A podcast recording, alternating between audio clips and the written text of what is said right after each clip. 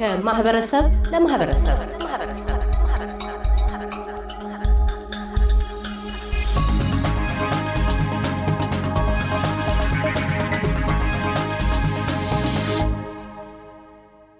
አስገዳጅ ቁጥጥር ለስሜታዊና ስነ ልቦናዊ ጉስቁልና የሚዳርግ የቤት ውስጥና የቤተሰብ ጥቃት ነው። በመጪው የአውሮፓውያን 2023 መጨረሻ በኩዊንስላንድ መንግስት ከሲቪል ወደ ወንጀል ህግ አስጠያቂነት እንዲሻገር ከውሳኔ ላይ ተደርሷል።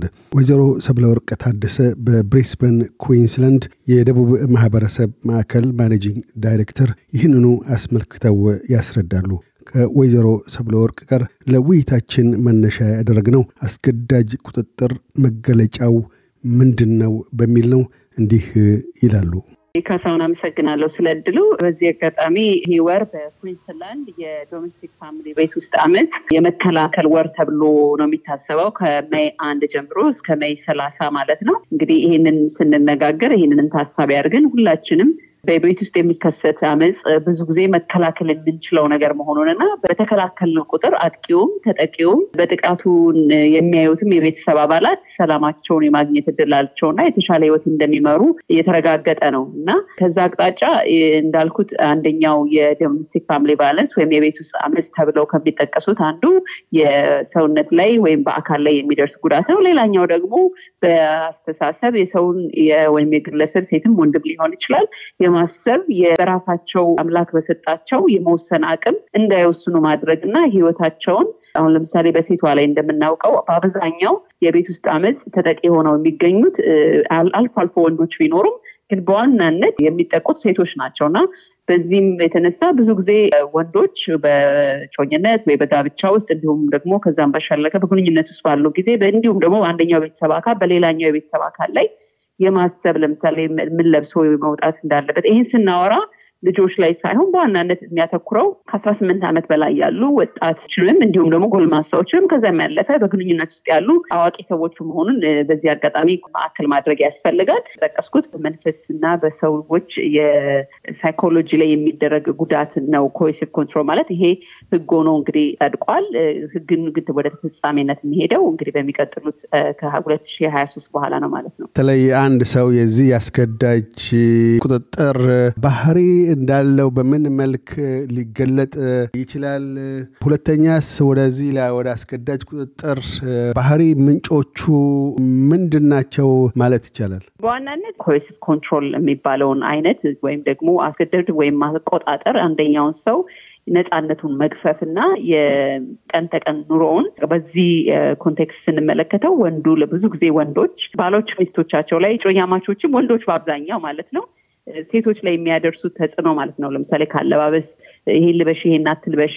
አንዳንድ ጊዜ ለበጎነት ባልና ሚስትም ሆነ ጓደኛማቾች suggestion ሊሰጡ ይችላሉ። ግን የመጨረሻው ውሳኔ የሚሆነው በሴቷ ፈልጋ የራሷን የመጨረሻ ውሳኔ ስታደርግ እሱን ቁጥጥር ልንለው አንችልም። አስተያየት በሁለት partner ወይም በሁለት ሰዎች መካከል የሚኖር ፍላጎት ይሆናል። ውሳኔው ሴቷ መጨረሻ ላይ ራሷ መወሰን ከቻለች ማለት ነው። ይህን አሁን coercive control የምንለው ማስገደድን ግን የምንመለከተው በአብዛኛው ከፍርሃት የተነሳ ያኛው ሰው ሴቷ ብዙ ጊዜ የራሷን ኤጀንሲ ወይም የራሷን አምላክ የሰጣትን የመወሰን አቅም ሳትጠቀም እያስገደዱ እያስፈራሩ፣ ለምሳሌ እንዳትለብስ ማድረግ፣ ገንዘቧን በአግባብ ጋራ ያፈሩትን ንብረት ወይም ራሷ የሚያፈራችውን ገንዘብ ሙሉ ለሙሉ ወንዱ መቆጣጠር ሲጀምር፣ ከዛም ባሻለገ ማንን ማግኘት እንዳለባት ያንንም ጓደኞቿን በመምረጥ ደረጃ ቤተሰቦቿ ላይ ያላትን ነገር ራሷ በአጠቃላይ ሴቷ የመወሰን አቅሟን ነጥቆ ሌላኛው ወገን ውሳኔውን ሁሉ በእሷ ላይ ሲያሳርፍ ይሄ coercive control ከሚባሉት ምልክቶች አንዱ ናቸው። እንዳልኩት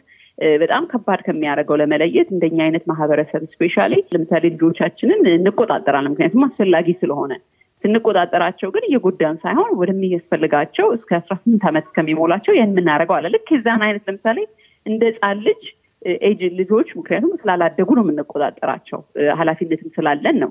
ግን ልንጎዳቸው አይደለም የምንቆጣጠራቸው። ሴቶችና ወንዶች መሀል ሁለቱ ተፈቃቅደው ፍቅር በጀመሩበት ወይም ትዳር በጀመሩበት ሁኔታ ውስጥ ወንዱ absolutely የሴቷን የመወሰን አቅም ሲነጥቅ ያንን coercive control እንለዋለን። ገንዘቧን በተመለከተ፣ ጓደኞቿን በተመለከተ፣ ምን መልበስ እንዳለባት፣ የት መሄድ እንዳለባት።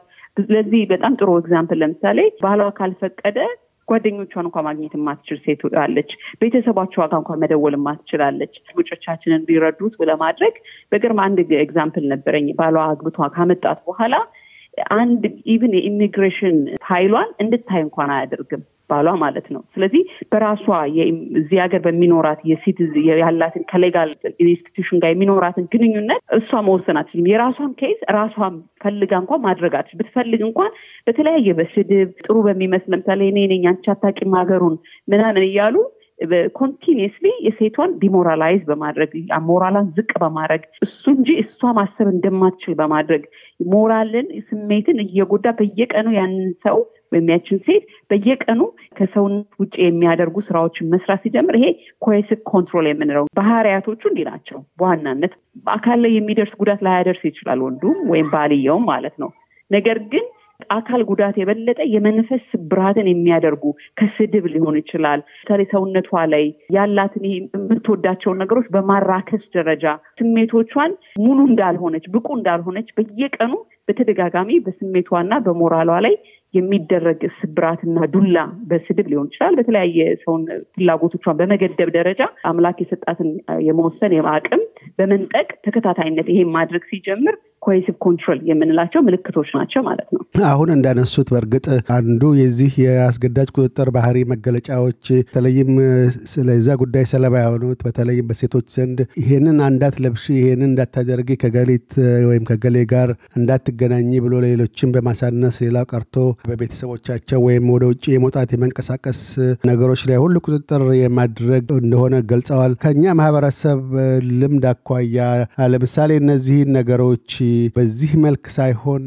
በተቃራኒው ይሄ የእሱ ባህሪ ነው፣ ተሳዳቢ ነው፣ ወይም ተቆጪ ነው፣ ወይም ደግሞ በጣም ቀናተኛ ስለሆነ ስለሚወደኝ ነው እንደዚህ አይነት ልብስ እንዳልለብስ የሚያደርገው ብለው እነዛን ራሳቸው ላይ ገደብ እንደጣለባቸው ቁጥጥር እንደተደረገባቸው ወይም ተሳዳቢነቱ የስነ ልቦና ወይም ስሜታዊ ጉዳቶች ቢያደርስም እንኳን ይሄ እሱ ባህሪው እንደዚህ ነው በሚል ለማቀለል ይሞከራል። ወይም ደግሞ ከልብ ማምኖበት በዛ መልክ ደጋግመው የሚሉ አሉ። ይሄን አስመልክቶ ምን አይነት ጉዳቶች ያደርሳል? ለጊዜው ባይሰማቸውም በሂደት የዚህ ውጤት ምን ሊሆን ይችላል? ለእኛ አይነት ማህበረሰብ በጣም አንዳንዴ ግራ ሊያጋባ ይችላል እንዲህ አይነት ነገሮች። ምክንያቱም በባህላችን፣ በሃይማኖቶቻችን፣ በቤተሰቦቻችን እንደ ትክክለኝነት የሚወሰድባቸው ነገሮች አሉና ከዛ የተነሳ ምንድን ነው ልዩነቱ? ለምሳሌ በሃይማኖት ደረጃ ልብስ ሴቷ እንዲህ ትልበስ የሚል አለና ያንን demand ባያደርግ ምንድነው ችግሩ የሚል argument ወይም ደግሞ ክርክሮች አሉ። ለእኔ አይ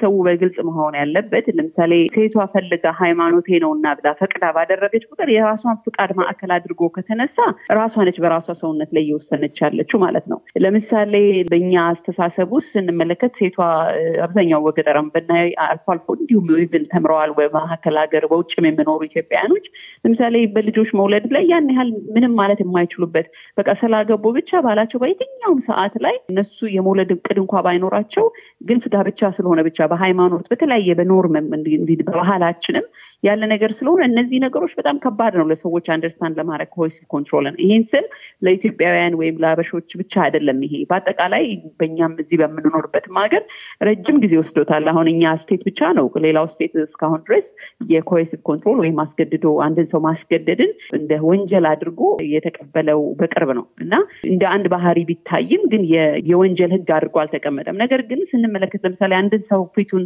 ወይም ሰውነቱ ላይ ጉዳት ቢደርስ እና ቢደበደብ assault ተብሎ ቻርጅ ተደርጎ criminal code አለው ማለት ነው። በወንጀል ይጠየቃል።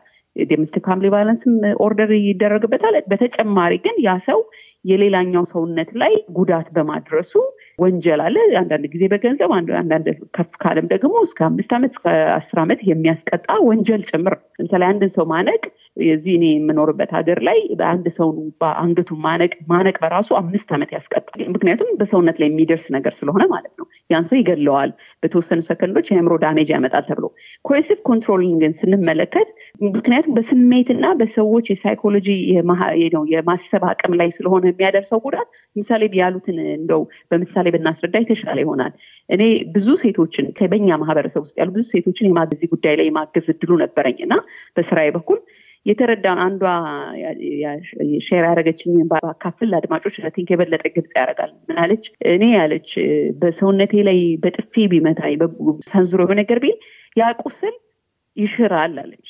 ነገር ግን በየቀኑ የሚሰድበኝ የሰውነቴ ላይ የሚሰጠኝ አስተያየት በየቀኑ ልፍቀው አልችልም፣ ላወጣው ራሱ አልችልም። ከአጠገቤ ከተለያየሁት በኋላ እንኳን still አይምሮዬ ውስጥ stuck አድርጓል እና የበታችነት ስሜት እንዲሰማት worth እንዳልሆነች ዋጋ የሌላት እንደሆነች በሰውነቷ ላይ ለአንድ ዓመት ለሁለት ዓመት በ pattern ኑ ለምሳሌ በ relationship ውስጥ ለረጅም ጊዜ ወይም በግንኙነት ውስጥ በረጅም ጊዜ በቆየ ቁጥር ተመሳሳይ ስድቦች ተመሳሳይ የሆነና ነገሮች እኔ በባህሪ ይላል አደለ ገንዘብ መውሰድ እንዳትችል በቃ ሰውነቱ ኤጀንሲ የሚባለው ይሄ የሰውን ፍቃድ እየተገደበ በመሄዱ አይምሮዋ ላይ የደረሰባት ጉዳት እስከ depression ድብርት የሚባለውን ከዛም አልፎ የአእምሮ መቃወስ ገጥሟቸው hospitalized የሆኑ ሴቶችንም አውቃለሁ። ይሄን አሁን ስንመለከት የአእምሮ ጤንነት ላይ ያለን ግንዛቤ ይመስለኛል ለዚህ ለ coercive control ን ቀለል አድርገን እንድናይ የሚያደርገው ምክንያቱም ጉዳቱ በረጅም ጊዜ ውስጥ በተከታታይ ሴቷን ከጥቅም ውጭ ነው የሚያደርጋት። ያልኩ እኔ እንኳን የማውቀው እኔ የምኖርበት state ውስጥ በእኔ በዚህ በአራት አምስት ዓመት ውስጥ እንኳን ስምንት ሴቶች አውቃለሁኝ ከዲፕሬሽን ጋር በተያያዘ ምክንያቱም በጣም የአካል ጉዳት የለውም። አካል ጉዳት ስለሌለው በጊዜ መውጣት ስላቻሉ ስላልቻሉ ከግንኙነቱ ከአስር እና ከአስራ አምስት ዓመት በግንኙነት ውስጥ ኖረዋል። በኋላ ላይ ግን የአእምሮ መቃወስ ደርሶባቸው የአእምሮ ጤና የሚሰጡበት አካል ማገገሚያ ውስጥ ገብተው ከዛም በኋላ ያው እንደምናውቀው ብዙ ጊዜ የዚህ ከአእምሮ ጋር በተያያዘ የሚወሰዱ መድኃኒቶች ደግሞ ሌላ የ physical ራሱን የቻለ የማወፈር ሰውነታቸውን የማቃወስ ነገር በመኖሩ long term ምንም use ማድረግ የማይችሉ ትናንትና በጣም ከማግባታቸው ከዛ relation ከመግባታቸው በፊት የሚገርም ህይወት የነበራቸው ሴቶች በዛ relation ውስጥ ከቆዩ በኋላ ከጥቅም ውጭ የሚሆኑበት ራሳቸውን መርዳት የማይችሉበት እና የሌሎችን እርዳታ የሚጠይቁበት ሁኔታ ውስጥ ገብተው እናያቸዋል እና አእምሮ ላይ የሚፈጥረው ጉዳት ቀውስ፣ ህመም ቃላት ከሚበልጠው በላይ ነው እና አንዳንድ ጊዜ የአእምሮ ጉዳት የአእምሮ ጉዳት ስንል ዝም ብሎ የጊዜያዊነት ሳይሆን አንድ ጊዜ ያ ጉዳት ከተከሰተ በኋላ ማገገም የማይቻልበት የመቀወስ ውስጥ ገብቶ ሴቷ በመልሳ ህይወቷን መምራት እንዳትችል ስለሚያደርጋት ከዚ አቅጣጫ coercive control serious የሆነ ጉዳት የሚያደርስ ልክ ሰውነት ላይ ሰው እንደሚደርሰው ሁሉ የአእምሮውን ጉዳት የሚያስከትል ነው ማለት ነው። ከወይዘሮ ሰብለ ወርቅ ታደሰ በብሪስበን ኩዊንስላንድ የደቡብ ማህበረሰብ ማዕከል managing director ጋር ያካሄድነው ቃለ ምልልስ በዚሁ አልተቋጨም። በቀጣይነት የኩዊንስላንድ መንግስት የአስገዳጅ ቁጥጥርን ከሲቪል ወደ ወንጀል ህግነት እንዲበቃ ምን ግድ እንዳሰኙትና ለኢትዮጵያውያን ማህበረሰብ አባላት ያላቸውን ምክረ ሀሳብ ያጋራሉ። እያደመጡ የነበረው የኤስቢኤስ አማርኛ ፕሮግራምን ነበር። የፕሮግራሙን ቀጥታ ስርጭት ሰኞና አርብ ምሽቶች ያድምጡ። እንዲሁም ድረገጻችንን በመጎብኘት on demand እና በኤስቢኤስ ሞባይል app ማድመጥ ይችላሉ። ድረገጻችንን SBS dot com dot au Amharic ን ይጎብኙ።